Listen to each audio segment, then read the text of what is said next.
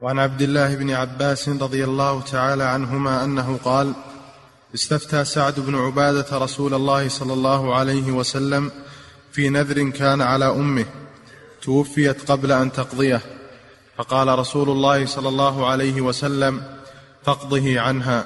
سعد بن عبادة رضي الله عنه سيد الأنصار من السابقين الأولين إلى الإسلام ومن سادة الأنصار له فضائل عظيمة.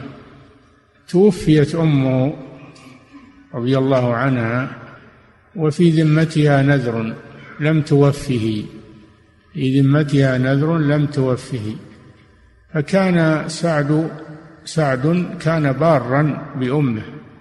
سأل النبي صلى الله عليه وسلم هل يقضي عنها ذلك؟ قال صلى الله عليه وسلم نعم فاقضه. فهذا الحديث فيه مسائل.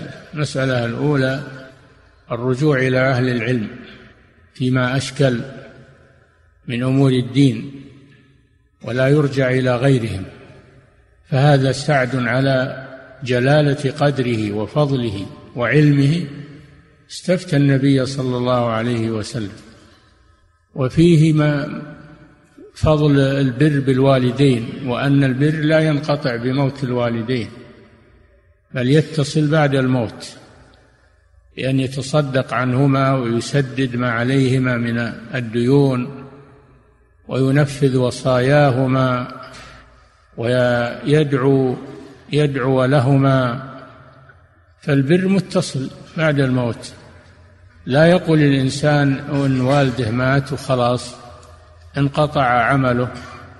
نعم هو انقطع عمله لكن الحي يهدي إليه يهدي إليه ثواب عمله وينفعه ذلك حسب ما جاء في الأدلة. فقد جاء أن الصدقة تنفع الميت وأن الدعاء ينفع الميت وأن الحج والعمرة ينفعان الميت.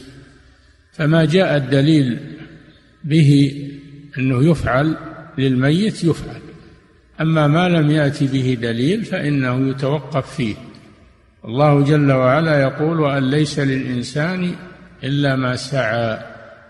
هذه الآية عامة لكن خصصتها الأحاديث الدالة على جواز أو على مشروعية نفع الميت بالأشياء التي ورد الدليل بها. لا سيما من من الولد. فالولد هو من كسب أبيه ومن كسب أبيه ومن عمل أبيه أو ولد صالح يدعو له. وفي هذا الحديث أن من مات وعليه حق لله من مات وعليه حق لله أو حق للمخلوقين أنه يقضى عنه وأن ذلك يبرئ ذمته. والحديث لم يعين هذا النذر لكن جاء في بعض الروايات أنه أنها نذرت أن تتصدق أن لكن الحديث هذا يدل بعمومه على أن النيابة تدخل في العبادات. لكن العلماء مختلفون قالوا العبادات المالية تدخلها النيابة وأما العبادات البدنية لا تدخلها النيابة كالصلاة والصيام وكل ما هو بدني. والعبادات المالية تدخلها النيابة كالصدقة وإخراج الزكاة وغير ذلك. تدخلها النيابة. وبعض العلماء يقول العبادات البدنية إن كانت نذرا فإنها تدخلها النيابة.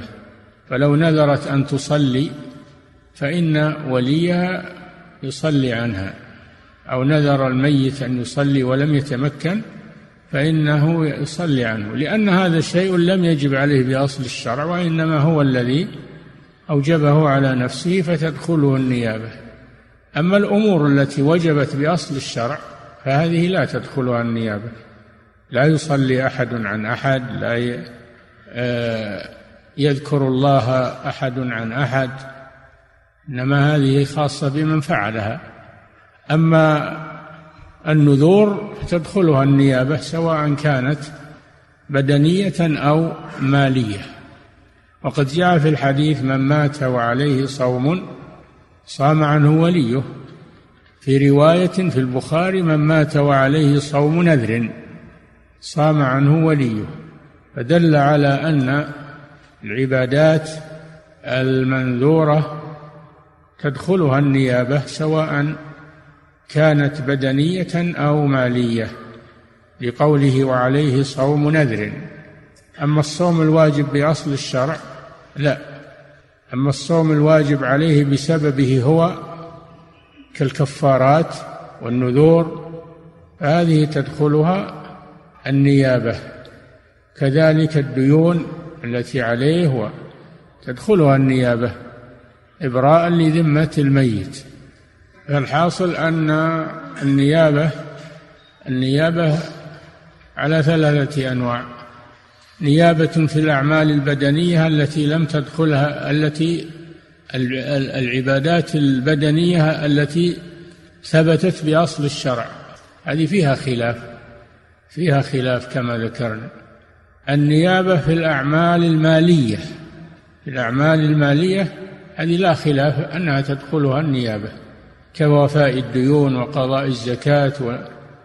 أما العبادات البدنية التي لم تجب بأصل الشرع فهذه موضع الخلاف بين العلماء.